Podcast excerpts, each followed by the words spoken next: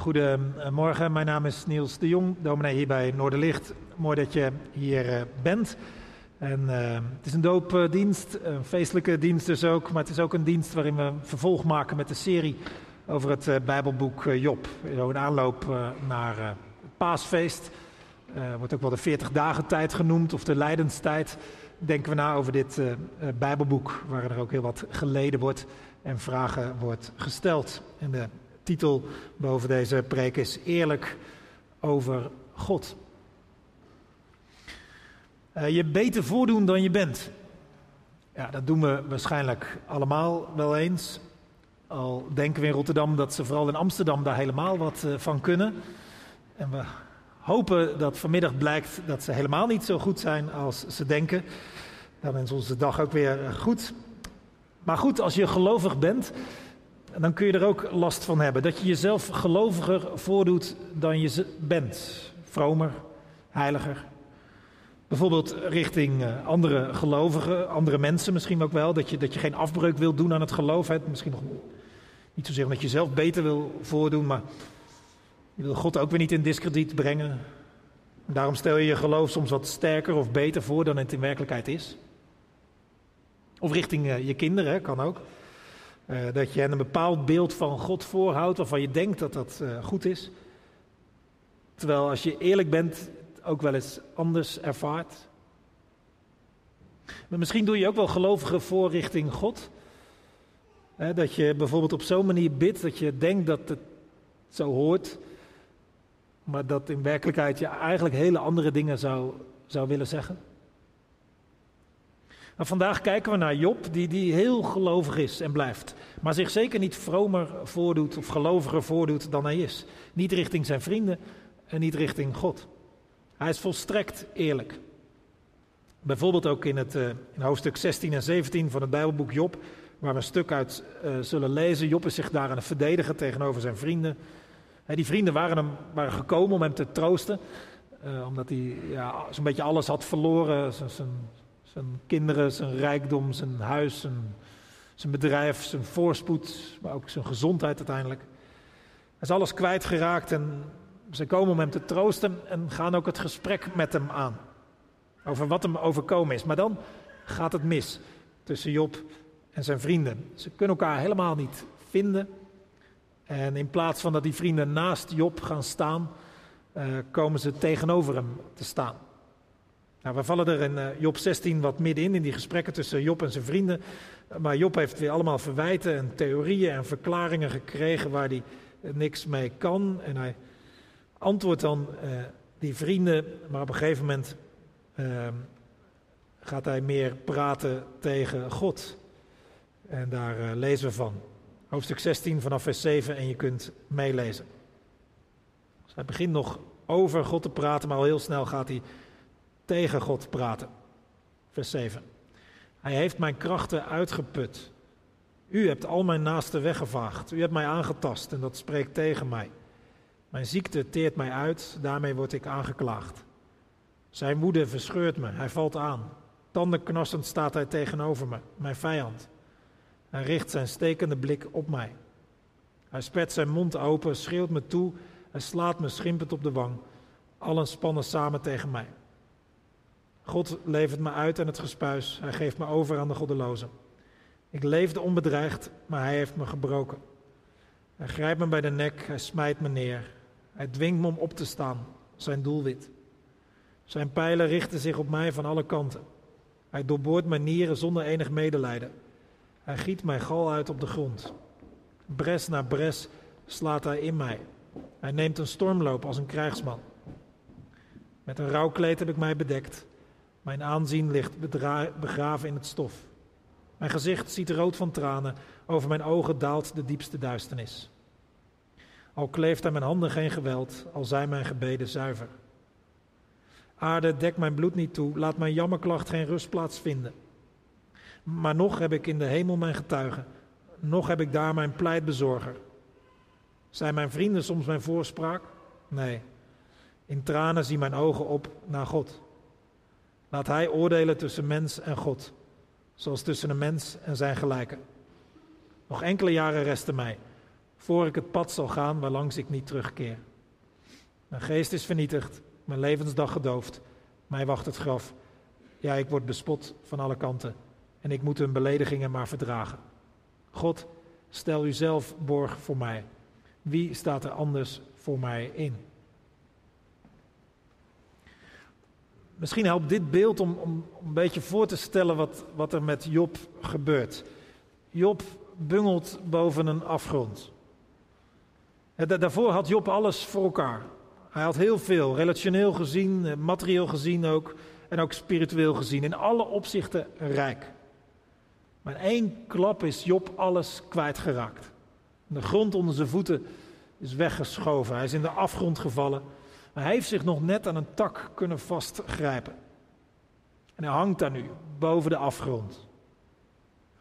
En in dit beeld is de tak waar hij zich dan aan vastgrijpt zijn geloof in God.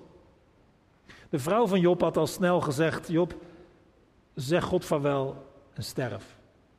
Laat God los, laat het gaan, het wordt niks meer. Maar Job kan het niet, wil het niet en houdt vast aan zijn God. En dan komen zijn vrienden langs. Ze gaan in Job 2 nog stil bij hem zitten en vervolgens laten ze Job aan het woord. Maar dan gaan deze mannen, Elifas, Bildad en Zofar, hun kijk op de zaak geven. En Job reageert dan weer op en al snel krijgt dat gesprek het karakter van een discussie. En terwijl Job daar bungelt aan die tak, komen zij met verklaringen hoe het toch kan dat het zo gekomen is. Dat Job daar is komen te hangen. En een verklaring in het begin is een beetje dit. Ja, Job is vast een gelovige man geweest, maar blijkbaar is hij toch op een dwaalspoor geraakt. Misschien vanwege een verborgen zonde of een of ander fout patroon in zijn leven. Ja, daardoor is hij gestraft. Maar als Job tot inkeer zal komen, dan zal God wel voor zorgen dat hij uit deze benarde situatie komt. Nou, Job reageert er heel fel op. Hij houdt vol dat hij onschuldig is. En dat het onrechtvaardig is dat God hem zoveel met zoveel kwaad heeft laten treffen. En Job roept God ter verantwoording en hij zegt: ik zou God wel eens in een rechtszaal willen hebben, zodat er een onpartijdig oordeel overgegeven zou kunnen worden over wat mij is overkomen, over deze hele zaak. Ja, dat kunnen die vrienden van Job weer niet verdragen. Voor hun zijn zulke woorden, dat vinden ze godslasterlijk en dat is echt een teken dat Job echt van het goede pad is geraakt. Nee, van Gods pad helemaal af. Om in het beeld te blijven, volgens hen moet het wel zo zijn dat het Jobs eigen schuld is, dat hij alles is kwijtgeraakt en boven die afgrond hangt. In Job 15 neemt een vriend van Job, Elifas, voor de tweede keer het woord en die wordt alsmaar feller en scherper en harder richting Job. En volgens hem moet het wel verkeerd aflopen voor Job als die zo doorgaat. Oftewel, dan zal Job definitief de afgrond instorten. Niet meer te redden zijn. En dan dus het hoofdstuk wat wij gelezen hebben. Job die reageert daar weer op. En ook zijn toon wordt scherper en feller. Hij noemt zijn vrienden ellendige troosters. Ze helpen hem niet, zegt hij. Maar ze bemoeilijken zijn situatie alleen maar. En terwijl Job daar bungelt in zijn vreselijke situatie, richt hij zich al snel niet meer tot die vrienden, maar tot God. Het is ergens natuurlijk wel begrijpelijk dat Job geen zin heeft om de discussie aan te gaan met zijn vrienden.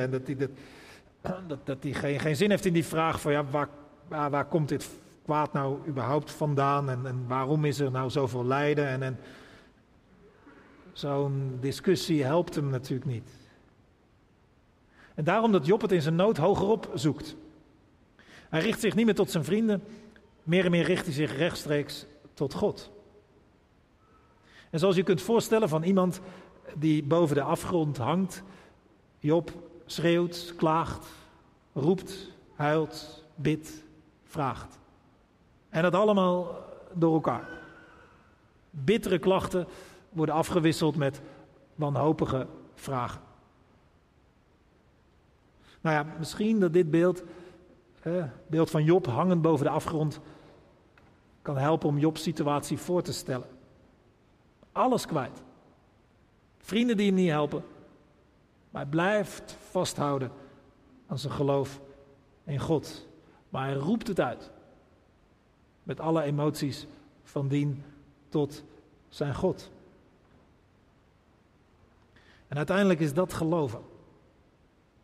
Dat ondanks alles wat je overkomt, ja, God vasthoudt. Ondanks alle wisselende emoties die je hebt, aan God vasthoudt. Dat ondanks wat je allemaal niet begrijpt, over wat er gebeurt in het leven, in de wereld, in jouw leven, je toch vasthoudt aan God. Dat je roept, zwijgt, vraagt, twijfelt, klaagt, toch vasthoudt aan God. Dat is geloven. En of je zo in God gelooft, en dat weet je misschien pas echt als je met verliezen te maken krijgt. Als er tegenspoed is, als er crisissen zijn, ja, dan zul je het weten of je zo aan God zult kunnen blijven vasthouden.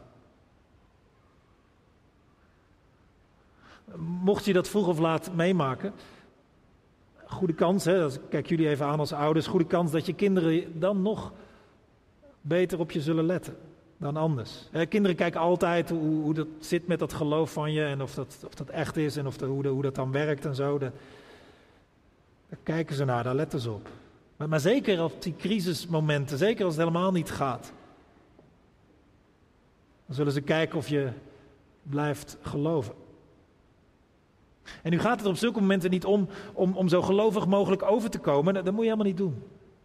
Zeker als kinderen ouder worden, trappen ze daar echt niet in als je een beetje doet alsof. Maar het gaat er dan om gewoon wel eerlijk te blijven over wat je denkt over God, wat je weet van God, wat je niet weet van God, wat je niet begrijpt, wat je wel begrijpt, wat je voelt, niet voelt.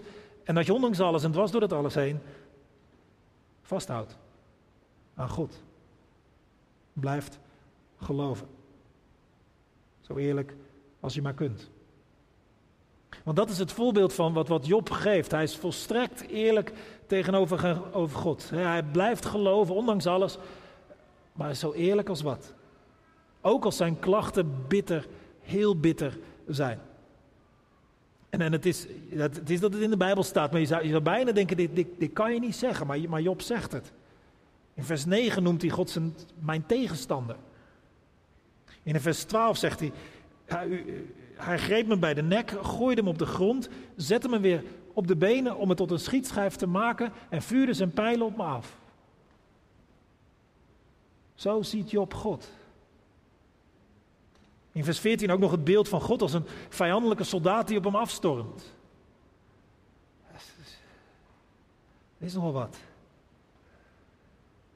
En dan draait het weer om en dan klemt hij zich bijna wanhopig vast aan God. En zegt hij dat hij zich toevertrouwt aan God als zijn pleitbezorger, als zijn advocaat. En later noemt hij God zijn borg, oftewel dus degene die voor hem instaat. En ook noemt hij weer dat hij hoopt dat God eerlijk uiteindelijk over hem zal rechtspreken. Jobs gevoel over God gaat dus heen en weer.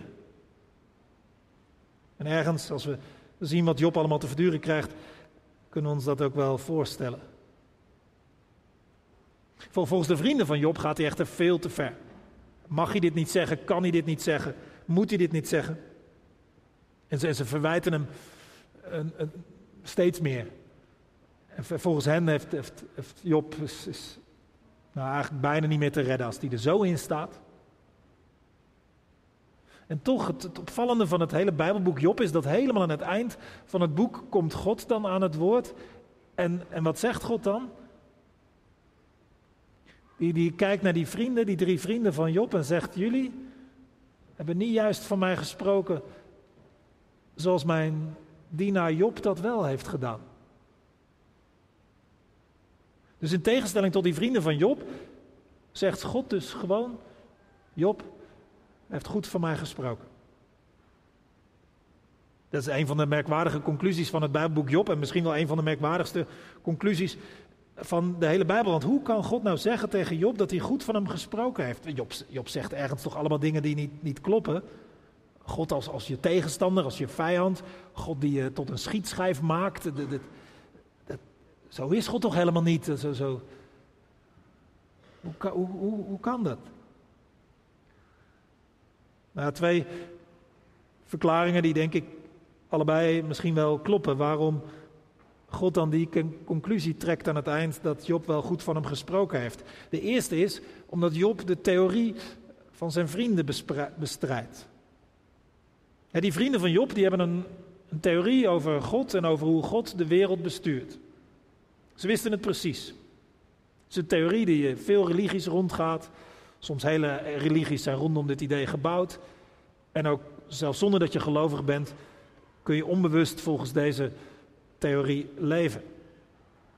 Het is de theorie van, als je goed doet, word je beloond met een goed leven. En als je kwaad doet, wordt het afgestraft en krijg je problemen. Volgens deze theorie kun je hem ook vaak omdraaien. Als je te maken hebt met lijden of ongeluk, dan heb je vast iets verkeerds gedaan. En als je voorspoed hebt, dan heb je blijkbaar goed geleefd, of in ieder geval goed genoeg. Je zou deze theorie, omdat die al zo lang meegaat, de traditionele vergeldingsleer kunnen noemen. In veel religies werkt God precies volgens dit systeem. Maar ook bij niet-religieuze mensen kun je deze theorie tegenkomen. En als er dan ellende gebeurt, zeggen mensen dan opeens, ja, waarom overkomt me dit? Waaraan heb ik dit verdiend? Daar zit ook het idee dus achter dat je moet krijgen wat je verdient. Weer die traditionele vergeldingsleer. En die vrienden van Job die dachten ook volgens deze lijn en zij concludeerden, ja Job, jij zit overduidelijk in de ellende. Dus je moet iets vreselijks hebben gedaan. Dit is je straf voor wat je blijkbaar verkeerd hebt gedaan, want God geeft iedereen het zijne. God zorgt ervoor dat dit systeem werkt. En Job komt daar dus tegen in opstand, want hij weet van zichzelf heel zeker dat hij onschuldig is. Hij is niet schuldig aan een of ander kwaad of onrecht, nee. Dit is hem allemaal zomaar overkomen. En dus stelt Job dat die theorie helemaal niet klopt. Of dat God zich niet aan het systeem houdt, dat zou ook kunnen. En daarom wil hij die rechtszaak met God. En sommigen stellen dat Job hierom goed gesproken heeft van God, omdat hij zo die traditionele vergeldingsleer onderuit haalt. Want zo werkt het niet. Zo werkt God niet. Maar het is wijs om die fout van die vrienden te voorkomen. Hè? Bijvoorbeeld als je spreekt over God tegenover vrienden of collega's of tegen anderen. Ga dan niet God zitten te verklaren. Ga niet recht zitten te praten wat je zelf ook niet begrijpt. Wek niet de indruk dat jij Gods bedoeling wel weet als iemand lijdt of verdriet heeft. Doe niet alsof het altijd klopt in het leven. Maar vertel dan liever hoe je met God omgaat, wie God voor je is, hoe je aan God vasthoudt. Ook al begrijp je hem lang niet altijd. Er is nog een manier om dat zinnetje, maar mijn dienaar Job heeft juist over mij gesproken, uit te leggen. Sommigen stellen namelijk dat het woordje over beter vertaald kan worden met tot. Dus dan wordt die uitspraak van God, maar mijn dienaar Job heeft juist tot mij gesproken. En het klopt inderdaad dat die vrienden steeds over God praten. Terwijl Job iemand is die heel veel tot God spreekt. Die vrienden spreken erover hoe God in hun theorie werkt. God is voor hen een verklaringsmodel. Terwijl voor Job God iemand is die leeft, die er is.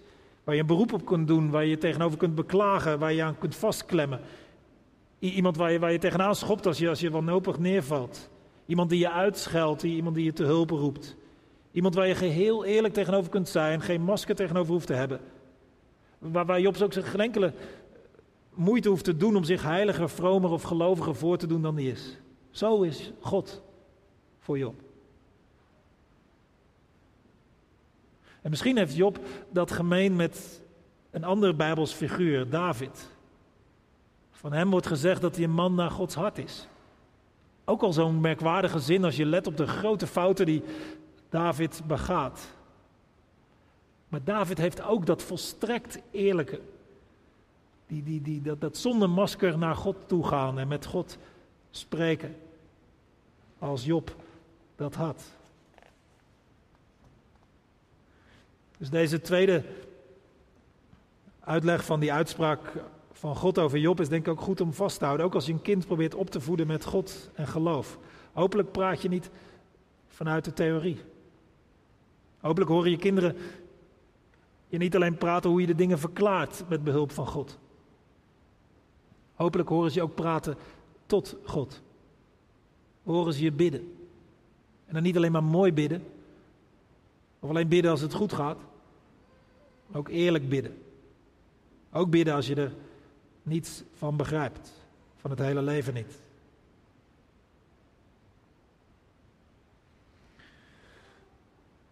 Ik wil afsluiten met één zinnetje uit vers 3 uit hoofdstuk 17. Daar vraagt Job: God, stel u zelf borg voor mij in. Wie staat er anders voor mij in? Je hoort natuurlijk de teleurstelling over zijn vrienden. Ja, die stonden niet voor hem in. Integendeel. En Job zocht daar bijna wanhopig naar. Dat God zichzelf voor hem zou inzetten. Voor hem instond. En met de hele Bijbel in je achterhoofd zou je kunnen zeggen dat God dit gebed verhoord heeft. Dit gebed van Job door Jezus Christus te sturen. Op een gegeven moment komt God zelf naar deze gebroken wereld in Jezus. Een borg. En zo wordt Jezus ook wel genoemd. Door Jezus heeft God zichzelf borg gesteld voor mensen zoals jou en mij. Is hij voor ons in gaan staan. Zodat je weet dat als je een punt komt dat je niet meer redt, dat er dan iemand is die voor je instaat. Die garant voor je staat. Dat is wat Jezus voor jou en mij wil zijn. Dat is ook wat je kind mee mag geven. Jezus. Hij is zoveel. Maar ook dit. Degene die voor ons instaat. Degene die voor ons opkomt. Die borg voor ons staat. En als we ten onder dreigen te gaan aan schuld of lijden of dood, dan komt hij voor ons op. Staat hij voor ons in. Haalt hij ons er doorheen. En de doop is er het teken van dat Jezus dit ook voor Noor, Eden en Evi wil zijn. Zo'n borg. Je mag ze meegeven dat ze uiteindelijk nooit alleen voor staan. In het gesprek dat we hadden ter voorbereiding op deze dienst zeiden een paar van jullie dat ook. Dat je ze onder andere dat wilde meegeven. Dat er altijd iemand is. Zo zei een van jullie. Of een ander. Ja, dat hij zich nooit alleen weet. Zo zei een ander. Zoiets. En dat gun je ze toch inderdaad. Dat hoe licht of donker het in hun leven ook zal worden. Wat voor mee- of tegenwind hen zal treffen. Hoe hoog de hoogte of diepte ook zullen zijn. Dat ze weten dat er iemand voor hen in staat. Waardoor ze er nooit alleen voor staan. Op dit moment kijkt de serie van Netflix over de brand in de Notre-Dame. La part du feu. Mijn Frans is niet al te goed, maar dit ging nog wel. In die serie zijn er naast het grote verhaal van het blussen van de brand ook allerlei andere verhaallijnen. En een heel aantal van die verhaallijnen draaien om mensen die ten onder dreigen te gaan. Het niet redden. Of lijken te redden. Het kwaad dreigt hen te vermorzelen.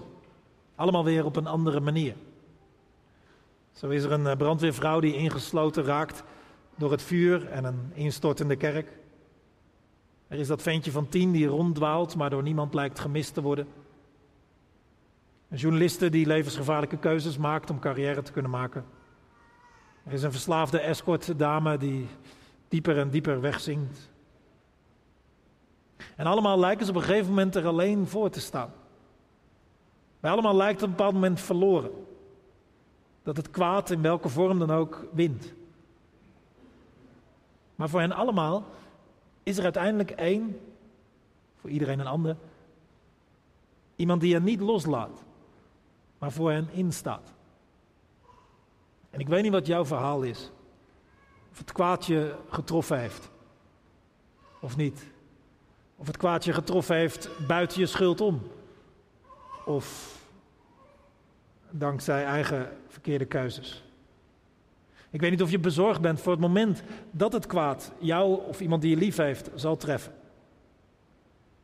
Maar weet, er is in ieder geval één iemand om jou vast te klampen. Want ook al lijk je misschien op deze wereld soms aan jezelf overgeleverd, er is toch iemand die borg voor je staat, die garant voor je staat, die niet opgeeft. Die soms ver weg lijkt, maar dan is die naar je onderweg. Het is Jezus. En dat is wat je Noor, Eden en Evi mag meegeven. Wat er ook gebeurt, wat er ook misgaat, welk kwaad of ongeluk hen zal overkomen. Hoe donker het ook mag lijken. Wat er ook in de wereld plaatsvindt, er is iemand. Jezus. Die weet wat het is als kwaad je treft. Die ook weet wat het is om te lijden. Die weet wat het is om vragen te hebben. Die weet wat het is om alles kwijt te zijn. Jezus. En je kunt, net als Job, altijd een beroep op hem doen. En hij komt je dan wel tegemoet. Vroeg of laat. Amen.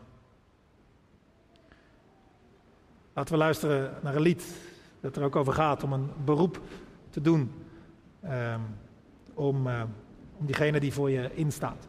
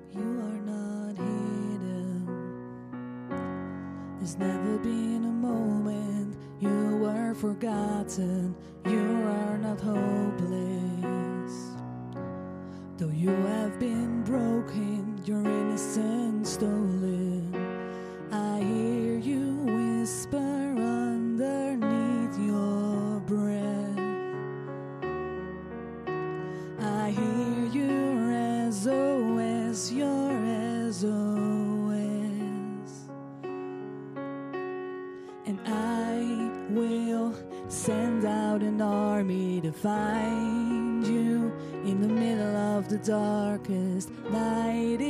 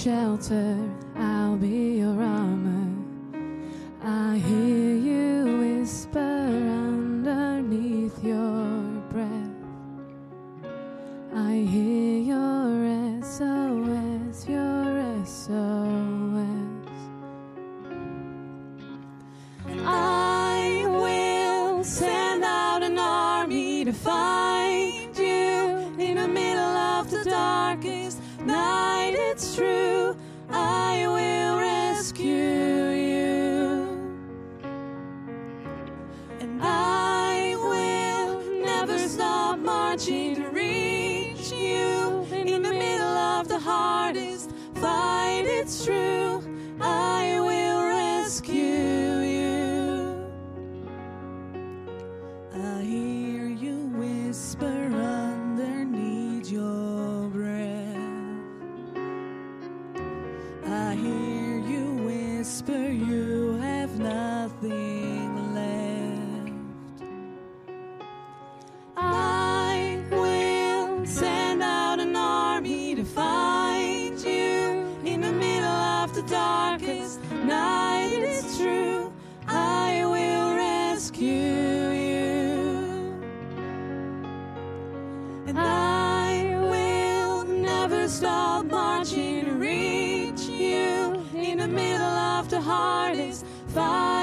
true.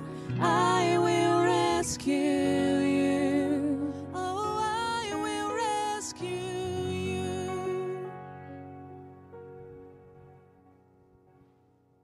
In Noorderlicht kunnen ouders in de gemeente hun kinderen laten dopen of opdragen. Dat doen we omdat we de Bijbel zo begrijpen dat voor God de kinderen er helemaal bij horen. Vandaag worden 3 kinderen gedoopt. Noor, Eden en Evi. Nou, de kinderen hebben in ieder geval iets heel lekkers gemaakt. Til het maar even op, dan kunnen de mensen zien wat jullie gemaakt hebben. Het ziet er wel heel lekker uit. En ik heb begrepen dat jullie dat straks allemaal inleveren bij mij. Nee? Oh, dat gaan jullie mee naar huis nemen.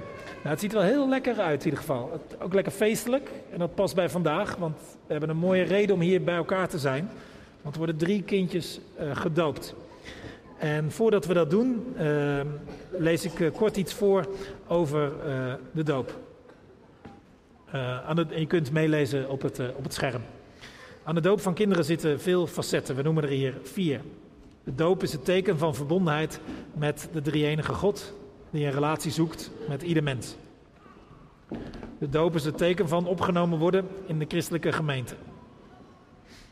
De doop is het teken van dat God mensen genadig wil zijn. En wil schoonwassen van alles wat zonde is. En hem wil laten doen opstaan tot een vernieuwd leven. De 4e houdt de doop ook een belofte in zich. Namelijk dat God doorgaat, generaties door. En dat zijn volk steeds weer groter wordt. Mag ik Bart en Joanne, Dennis en Stephanie en Wouter en Leanne vragen om op te staan. En ik leg jullie de volgende vragen voor.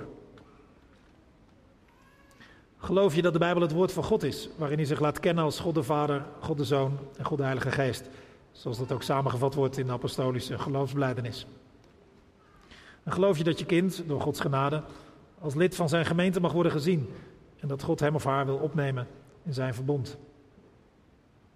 En als derde, beloof je en neem je voor je rekening dit kind, van wie je vader of moeder bent geworden, bij het opgroeien met het geloof in de Bijbel op te voeden, hem of haar hiermee te onderwijzen en hem of haar hierin te laten onderwijzen?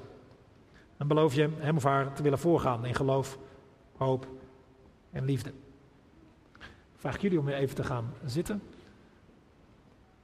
Bart en Joanne, jullie zijn hier met Noor, jullie hebben de vragen gehoord.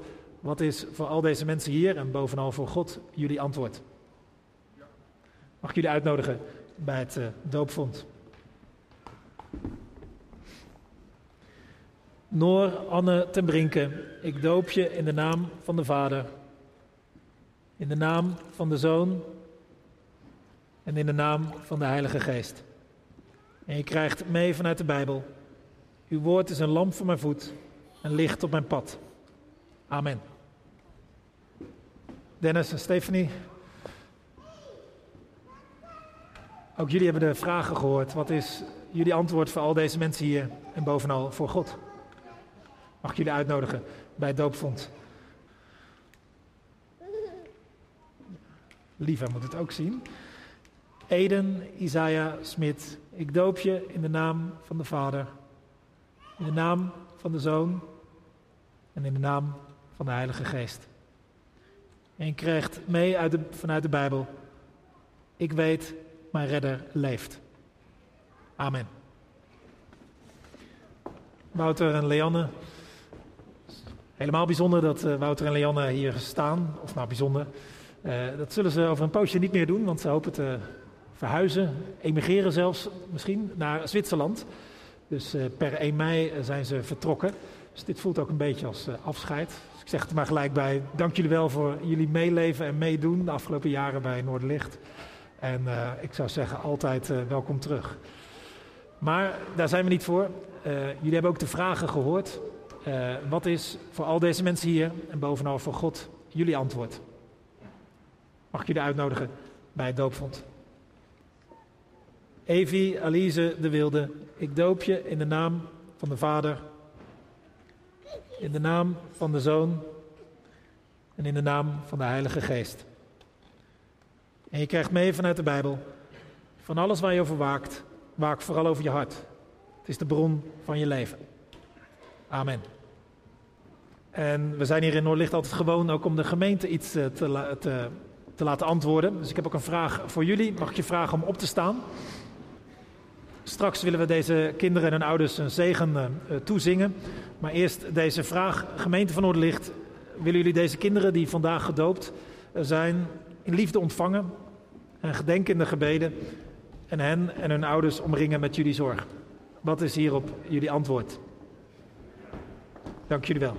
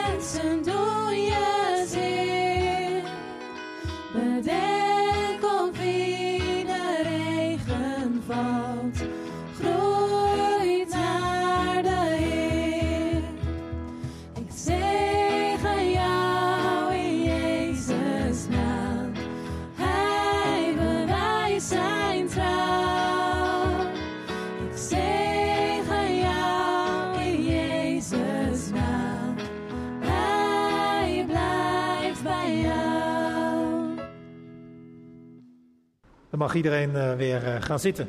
Mag ik ja, vader of moeder opzoeken? En jullie ook nog van harte gefeliciteerd met deze doop van jullie kind. En om die felicitatie te onderstrepen, zijn er ook straks een bosje bloemen voor jullie, maar die komen vanzelf jullie kant op. Als dat niet gebeurt, dan moet je nog even terug. Nu willen we God danken en bidden. Heere God, dank u wel dat u een God bent die het leven geeft. Die ons allemaal ergens op een bepaald moment het leven heeft gegeven. We mogen weer vieren dat de 3 kindjes geboren zijn. Hier in ons midden zijn. En we danken u dat we via die doop mogen weten dat u een band met hen zoekt.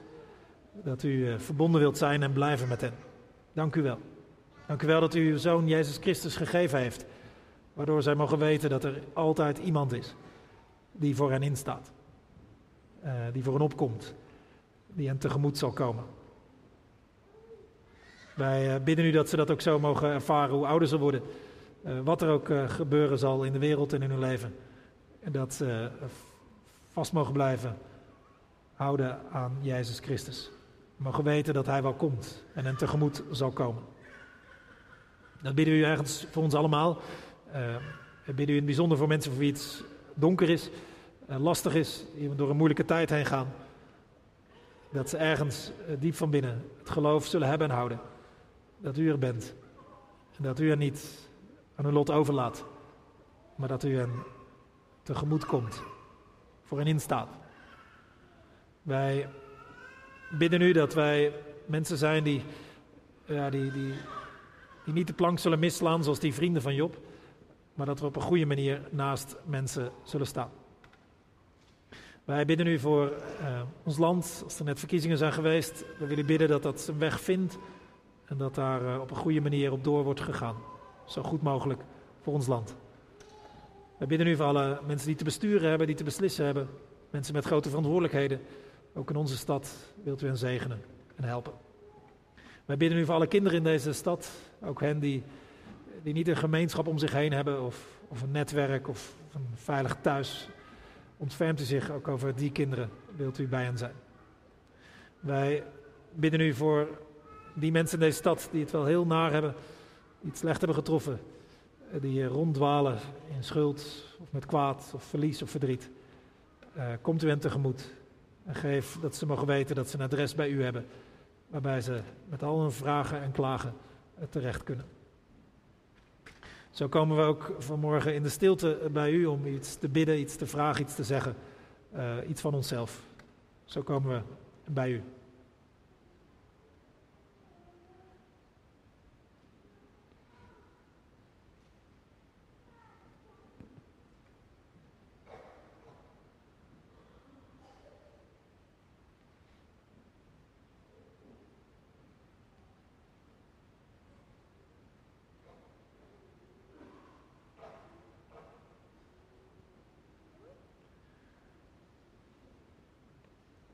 Neem ze onze dank aan en hoor onze gebeden in de naam van Jezus Christus.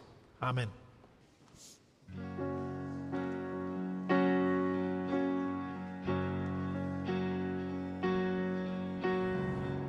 Who am I that the highest king would welcome me? I was lost, but he brought me in. Oh, his love for me.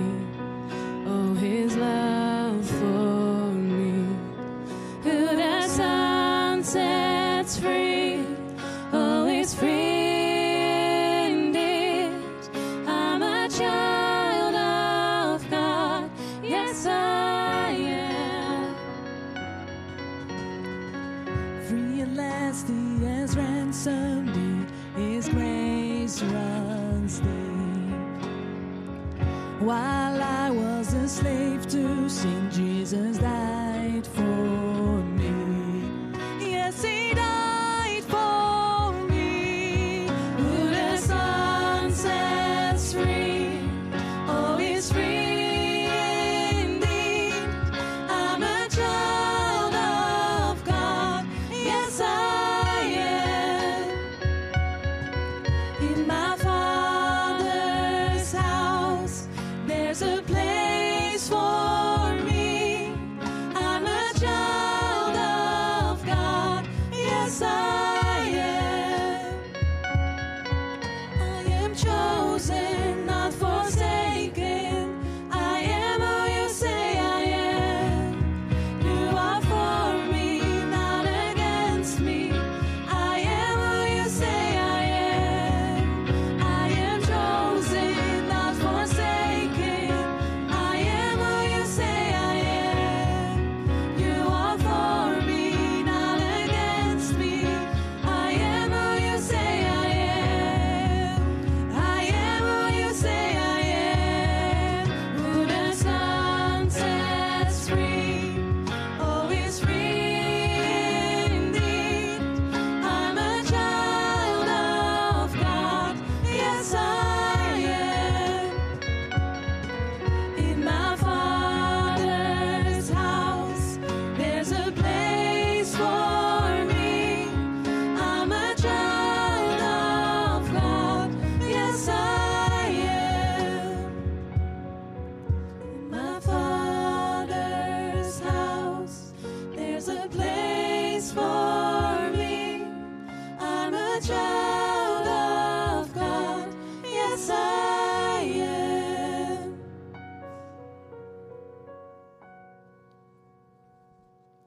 Dan mogen nu de kinderen naar voren komen voor het kinderlied. Het kinderlied is speciaal uitgekozen door de doopouders. De kinderen mogen, die willen, die mogen naar voren komen. Die mogen hier op het podium komen staan.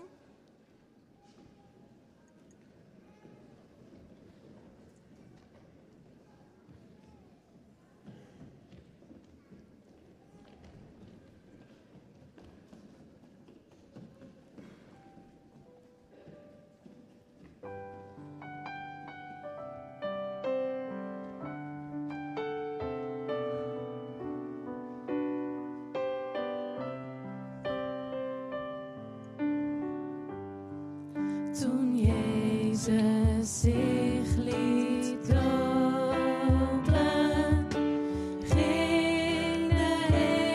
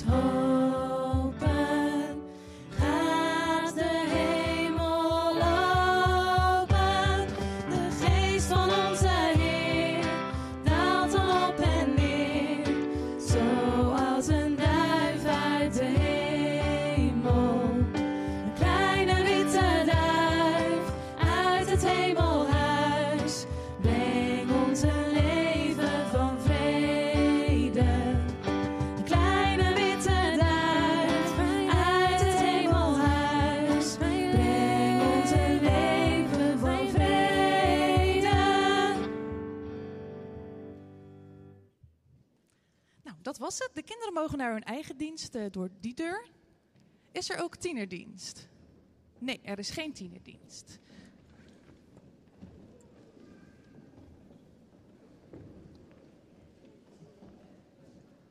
En wij zingen nog 1 lied.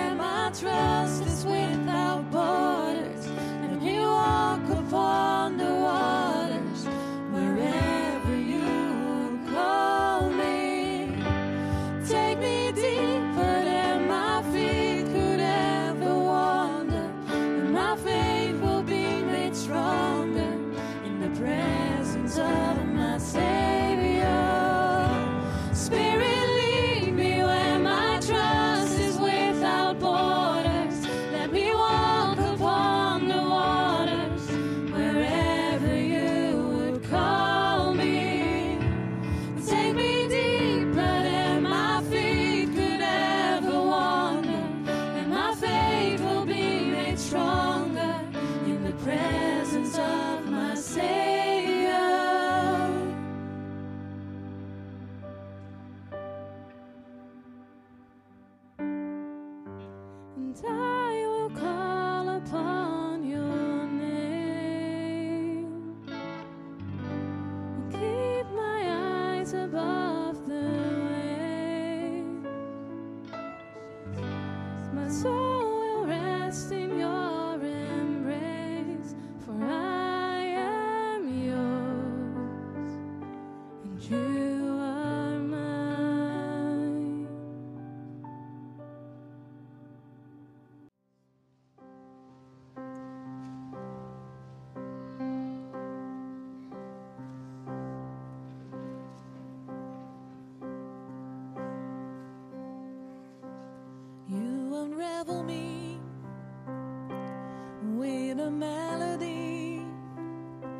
You surround me with a song of deliverance from my enemies,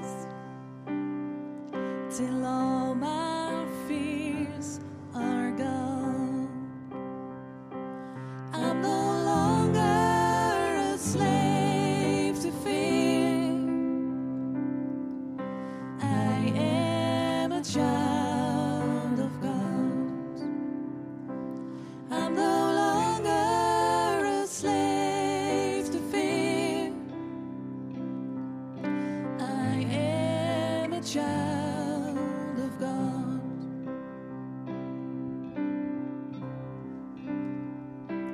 From my mother's womb, you have chosen me. Love has called my name. I've been born again into a family. Your blood flows through my veins. I'm no longer a slave to fear. I am a child.